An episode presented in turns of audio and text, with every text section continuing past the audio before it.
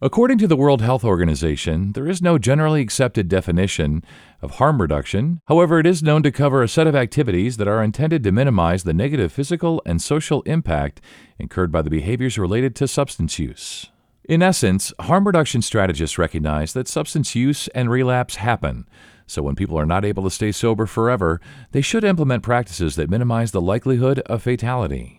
And joining me today to discuss harm reduction practices and how Sierra Tucson can help is Dane Binder. He's the Chief Operating Officer at Sierra Tucson. This is Let's Talk Mind, Body, Spirit by Sierra Tucson. Sierra Tucson ranked number one best addiction treatment centers 2020 in Arizona by Newsweek. I'm Scott Webb.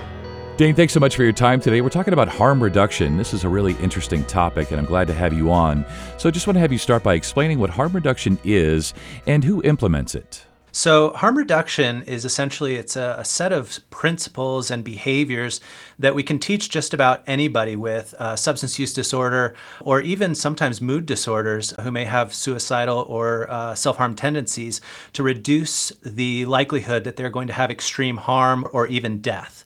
So, a harm reductionist, in principle, is someone who recognizes the realities that relapse is part of the recovery experience. And we have a responsibility to teach people how to relapse safely so that again, they don't inadvertently kill themselves, especially after a period of sobriety, which is a, a, huge risk factor. Yeah, that's really interesting and interesting to know that relapse is as you're sort of saying, you know, inevitable, uh, but we want folks to do it safely. So when we think about alcohol, opioids, substance use in general, uh, and that substance use disorder, does that play a role in suicide risk? Yeah, as a matter of fact, it does. So, substance use is actually a known risk factor for suicidality. So, people with long-standing substance use disorders can often feel very hopeless about their future. They can lack future orientation. It can lead to depression most of the time. And all of those things are known uh, risk factors for suicide. And additionally, when you're using substances like alcohol, they diminish your judgment and your impulse control. So, when we're evaluating how high risk someone is for suicide, we're looking at a conglomeration of factors. But uh, some of those bigger ones are what's your ability to exercise good judgment? What does your impulse control look like? Are you acting impulsively? Do you have a history of acting impulsively? And substance use can lead to diminished judgment and diminished impulse control. Yeah, I, I, can see how that would happen. And, you know, it almost seems sort of counterintuitive. It almost seems like folks might sort of uh, maybe self medicate with alcohol, opioids, things like that because they're depressed or because of whatever their mental state is. But as you say, uh, and, and of course I'm sort of paraphrasing, but it almost really makes things worse. That's exactly right. And so oftentimes what we find is that uh, substance use, I guess you could say the underlying cause is leading to the behavior of consuming substances, right? So, like you correctly pointed out, it's not uncommon for people to turn to substances, uh, particularly in times when they're feeling depressed, because it releases some of the chemicals in the brain that are associated with feeling euphoric. So, that is in particular why heroin, for example, is such an addictive substance, is because of the euphoria that people feel when they use it. So, if I'm feeling depressed, I'm feeling even suicidal, I'm looking for any way out that I can to get rid of the anguish that I'm experiencing substances are sometimes very easy to turn to so that you can get away from those feelings and feel a lot better. But again, as you mentioned, it can lead to increased depression and most of the time does. Yeah, and you could see how uh, someone who is depressed would maybe sort of crave that momentary uh, euphoria, you know, that sort of initial momentary feelings, but long term, of course, uh, it can lead to you know negative outcomes for folks. And I want to sort of broaden our focus, sort of zoom out, if you will, a little bit here, and just kind of discuss the trends that you're seeing within the mental health profession. Yeah, so it was really interesting and really tragic. Over a, a rolling 12 month, the statistics came out from the CDC a couple of months ago. We actually experienced 100,000 deaths in a rolling 12 month period due to overdose. So that is uh, a record, unfortunately. And a lot of those deaths stem from the use of opioids, in particular fentanyl, morphine, codeine, and heroin, but fentanyl being the biggest culprit of all. So we're seeing an alarming spike in overdose subsequent to use of opioids. And uh, I, I, think that it kind of naturally follows that with this period of isolation that we've all had because of COVID, someone described it to me as a house cat trying to scratch the door, trying to get outside for the last several years because of COVID, and we're not able to get out. People are getting a little bit stir crazy. So the use of substances is oftentimes a natural response for people.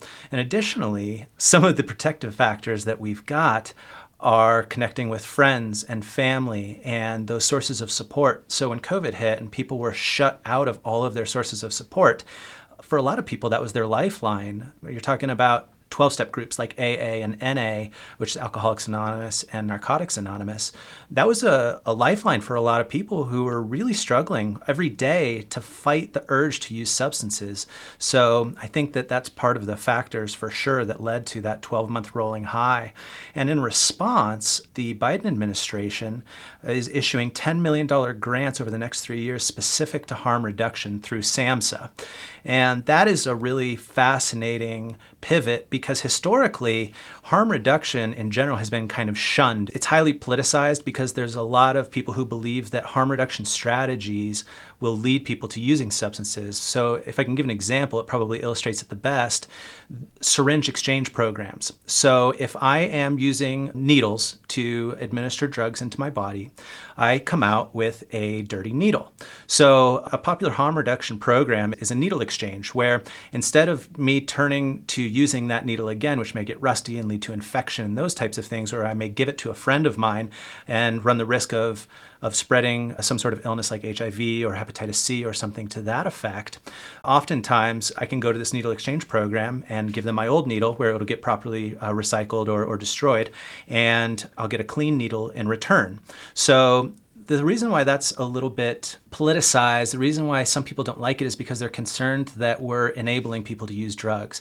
When in fact, a harm reductionist, like I'd mentioned, recognizes that substance use exists in the world. How can we make sure that we're reducing the number of deaths associated with substance use so that we can keep people safe and alive?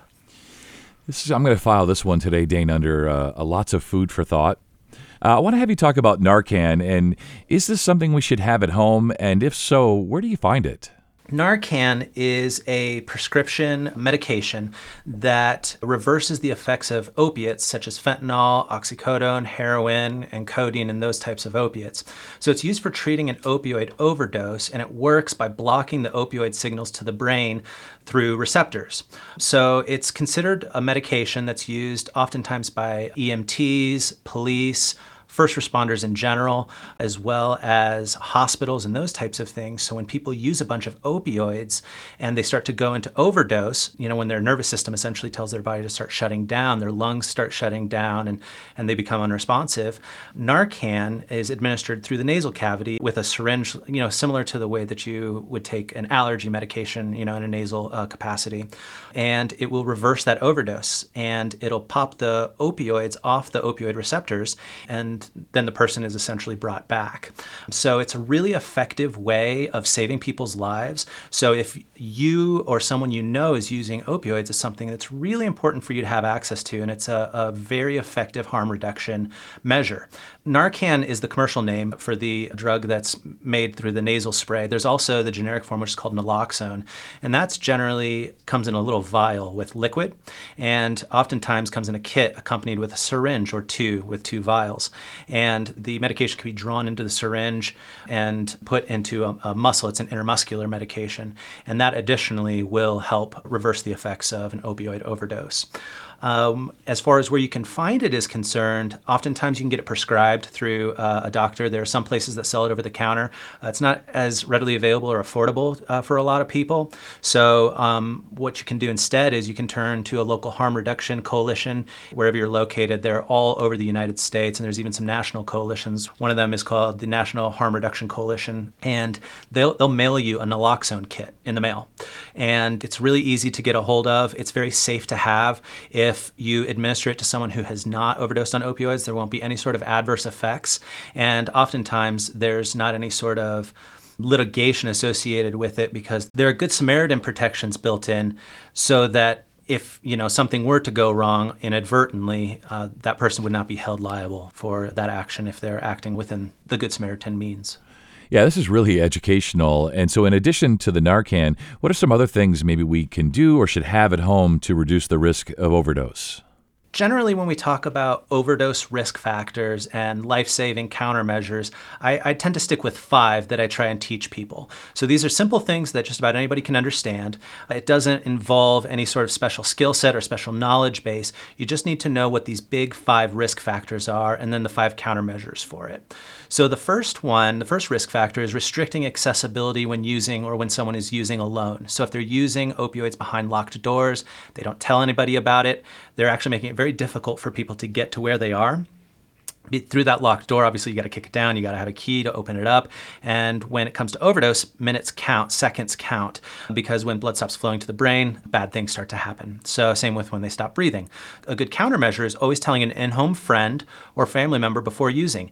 This is much easier said than done. I completely recognize that because opioid use and substance use in general is a really difficult conversation to have with your family and friends because it oftentimes leads to alienation. But uh, it's really important that families, again, recognize that if their loved one is struggling with this, they have to prioritize saving their life. So if that means they're not ready to stop using completely, if that's not an option at that point in time, at minimum, we want to make sure that they're doing safe things, which involves having open communication when they use and not restricting access to their body body. The second thing that we want to look for in terms of risk factors is combining drugs. So, when you combine drugs, particularly benzodiazepines, which is a very popular anxiety medication, along with opiates, you're essentially using two nervous system depressants at the same time. So, you're doubling up on these substances that are essentially going to cause your body to shut down if you inadvertently use too much of them. So, when I work with clients in, in the various capacities I've worked with them over the years, and I'll ask how many of you have ever experienced an overdose. The second most common thing that is said is that they used a benzodiazepine along with opiates within several hours of one another. So it's really important that when using, as in terms of harm reduction, if people are going to use, that they do not use two types of nervous system depressants at the same time. Alcohol is another example of that. The third risk factor that we've got are fentanyl adulterants. So, fentanyl started to become kind of a household term when it comes to conversations around substance use and the opioid epidemic. And that's because it's such a strong opioid. And using just a little bit of it can often lead to overdose. What people don't know about fentanyl is that oftentimes it's being introduced to other illicit substances like cocaine, methamphetamines, and other sorts of drugs that people are getting in the street. And the reason for that is because, according to the DEA, the, the cartels find it uh, easier to introduce fentanyl because it will get people more intoxicated, right? So they'll feel a lot more effects of the drug. And a really important countermeasure for that is being able to test your supply. So as I mentioned, you know, opioids are uh, one of the leading risk factors for overdose, right? They're one of the leading causes of death when, in terms of drug overdoses. If you have someone who's using methamphetamine, for example, or cocaine, even if just recreationally, if they've never used an opioid in their life, if they get a little fentanyl adulterant in there, oftentimes they're immediately going into overdose without even knowing that they've consumed the opiate. So it's a really nasty adulterant that is definitely contributing to the overdose deaths that we've seen increasing over the last 12 months. So, what you can do is you can contact these harm reduction organizations that I had mentioned and ask them for fentanyl test strips. And it's essentially just a test strip that you know is very simple to use, and uh, you're able to take a little bit of that substance, and they have some sort of ability to essentially dip or or place a little bit of their drug onto the test strip, and it'll tell them if there's fentanyl in it. So that's a really great countermeasure for folks who may be using substances, not necessarily opiates, but in order to make sure they're not inadvertently taking the opiates, that's a really important countermeasure. The other thing that is considered a risk factor are pre existing respiratory illnesses. So, as I had mentioned, opiates are a central nervous system depressant. So, part of the central nervous system essentially involves keeping our lungs going. So, when we have folks with pre existing respiratory illnesses like COVID and COPD, are really big risk factors for overdose. You're essentially making it harder for your lungs to work when they're already having a hard time working. So, anyone with pre existing respiratory conditions should avoid central nervous system depressants, and they should have a lot of conversations with their doctor about it because your doctor is generally going to lead you down the right path when it comes to those types of things. The fifth and final risk factor are tolerance changes. Tolerance changes is generally going to be the leading risk factor for folks that I've interacted with. So, what happens is people will go uh, into the hospital, for example, subsequent to what whatever. Maybe it's an overdose or, or some other serious issue, and they'll come out of the hospital or they'll come out of uh, rehab or they'll come out of you know an inpatient stay for psychiatric reasons, and their tolerance will have gone down. So uh, tolerance is essentially when you use enough of a substance over time, you have to start using more and more because your body starts to tolerate its effects. So in order to feel that euphoria, you've got to use more over time. So if you can imagine a graph, right, when the line starts running up, as soon as you stop using, the tolerance level goes down pretty considerably, and it's usually just a short period of time. So it's really important that people recognize when they've had a period of sobriety and they are going to relapse again, that they remember, okay, I need to start slow. I need to use a little bit at a time because if I go use the same amount of opiates I was using previously, it's very likely that I'm going to overdose. So it's very, very important that people with substance use disorders and their family members and friends understand this so that they can coach their loved ones to make sure that they're using in a safe manner that's not going to end their life.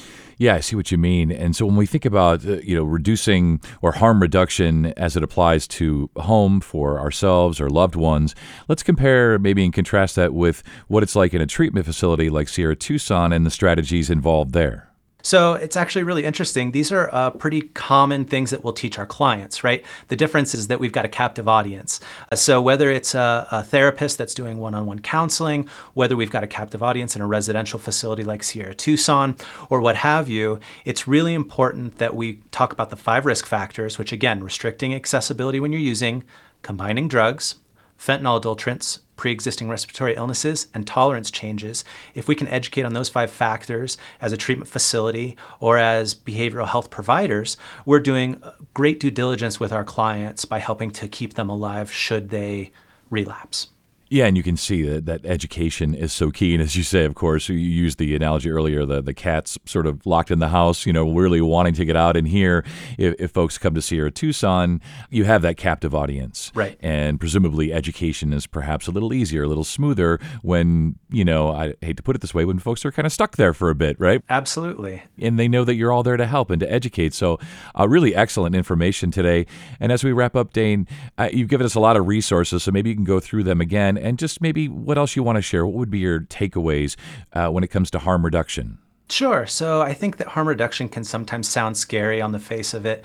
I've heard people say, you know, well, if people have access to Narcan, you're essentially incentivizing them to use up to a certain point where they can use as much as possible, putting them on the doorstep of death before bringing them back. And my response to that is generally, okay, let's say that that's true.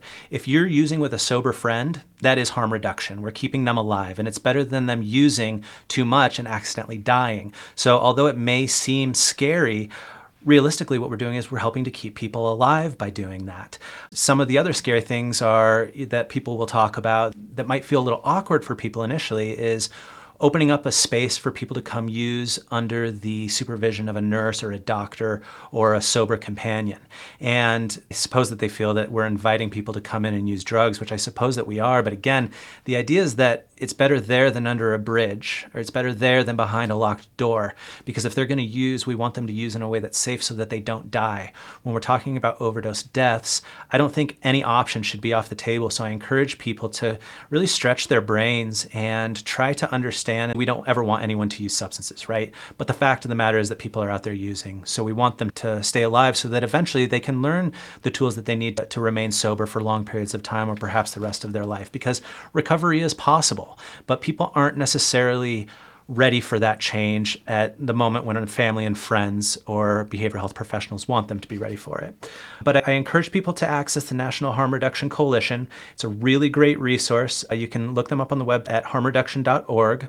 And I also have to uh, give a shout out to former colleagues of mine at Sonoran Prevention Works. Uh, they're the local chapter here in southern Arizona, and they have distributed tens to hundreds of thousands of doses of naloxone across the entire state of Arizona. And there are dozens, if not hundreds, hundreds of other harm reduction programs across the country that are all fighting the same fight, and they're definitely worth looking up in your local area. Well, Dane, I really appreciate your uh, compassionate expertise today. This has been so educational. As I said, a lot of food for thought. My mind is going to continue working and chewing over what we've discussed today. Uh, thanks so much, and you stay well. Thanks very much for having me. Visit SierraTucson.com or call 800 842 4487. Sierra Tucson, we work with most insurance. And if you found this podcast helpful, please share it on your social channels and be sure to check out the full podcast library for additional topics of interest. This is Let's Talk Mind, Body, Spirit from Sierra Tucson. I'm Scott Webb. Stay well.